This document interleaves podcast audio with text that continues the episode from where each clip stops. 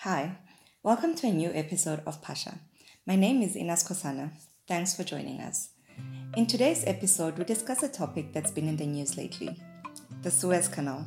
It made international headline after a ship, the Ever Given, became wedged diagonally across the canal. This caused a big and very expensive backlog of other vessels. But this episode is about the history of the Suez Canal and how it was developed. The dream of the Suez Canal was to build a waterway from the Mediterranean to the Red Sea through the Egyptian desert. Joining us for this episode is Lucia Carminati, an assistant professor at the Texas Tech University in the US.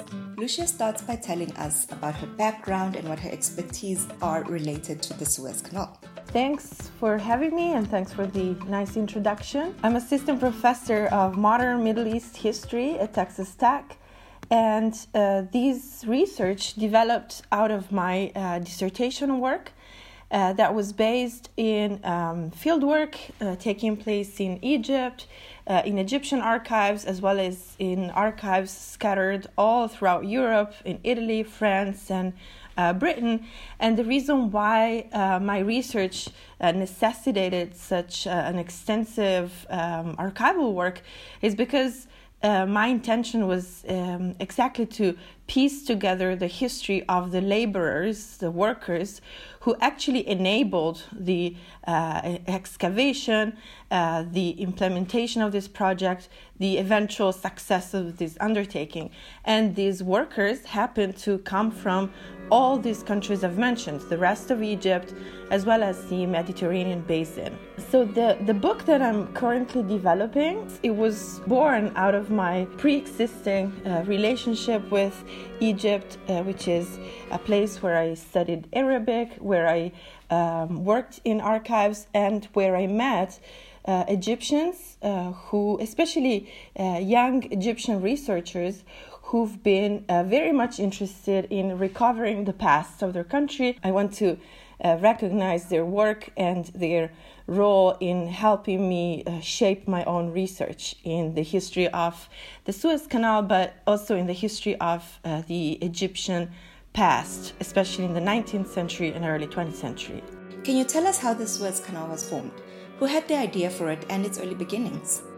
Sure, the Suez Canal uh, has been a, a, dream throughout history. Uh, so many different uh, plans and attempts have been uh, either recorded or passed down as uh, legends. So the historical record is quite spotty, and it's it's kind of hard to disentangle reality from from legend. But uh, the very first attempts seem to have taken place as early as 600 uh, before the Common Era. Pharaohs dreamed about it, the Persians attempted to do something about it, uh, the Romans as well. Uh, so different groups and different the different conquerors who were present in Egypt in the past, they all uh, attempted to have the Suez crossed by a canal because they imagined that that would have made uh, transportation uh, easier. The Ottomans as well, who would be present uh, in uh, Egypt starting with the early 16th century, uh, they also had plans about it. And the reason why I'm mentioning this longer history is because uh, the um, the paternity of the Suez Canal is often attributed to uh, a French uh, diplomat called Ferdinand de Lesseps, who, however, came at the heels of um, many more predecessors and in the wake of a longer history of, uh, of dreams, projects, and plans. So, even if Ferdinand de Lesseps in 1854 uh, eventually succeeded uh, he is the one who's credited with this initiative, but really it was a collective effort. And the reason why uh, de succeeded in forming the so called Universal uh, Suez Canal Company in 1854 was really because the Egyptian ruler saw uh, something good and beneficial in it and allowed him to uh, proceed with this project. In 1859, work started on the canal bringing with it pops of people, equipment, and livestock. But around 1862, many of the workers were forced laborers. How did this change? Work started in 1859 and it proceeded southwards. So it started on the northern Egyptian uh, Mediterranean coast at a spot that would later be known as Port Said and uh, proceeded southwards in the following decade or so. At first, um, the, uh, the workforce uh, was uh, highly diversified from its very beginning. So, out of the 150 workers recorded whose presence was recorded on, in Port Said in April 1859, uh, there were uh, many Egyptians uh, as well as workers from the rest of the Mediterranean basin. And so I'm thinking of Dalmatians, Italians, Greeks, French workers, among others.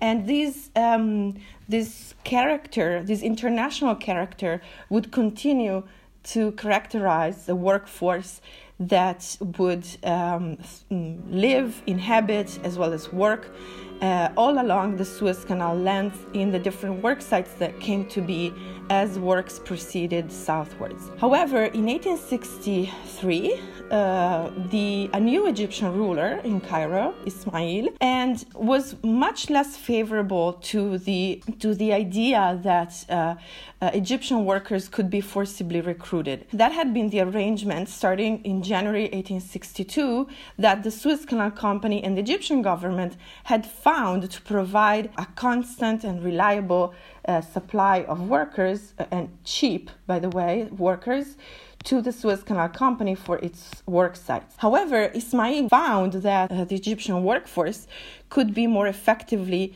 directed to the uh, cotton fields because cotton was very much in demand at the time as the US Civil War was still ravaging and disrupting the uh, global supply of cotton. So Ismail, starting in 1863, fell more in line with uh, Ottoman wishes. The Ottoman, uh, the Ottoman Empire was still uh, in formal control of the Egyptian territory. The canal's early days saw it become a hive of economic activity. But it was still full of challenges. What were some of those? The Ever Given accident of recent times is uh, sort of the epitome of a longer history.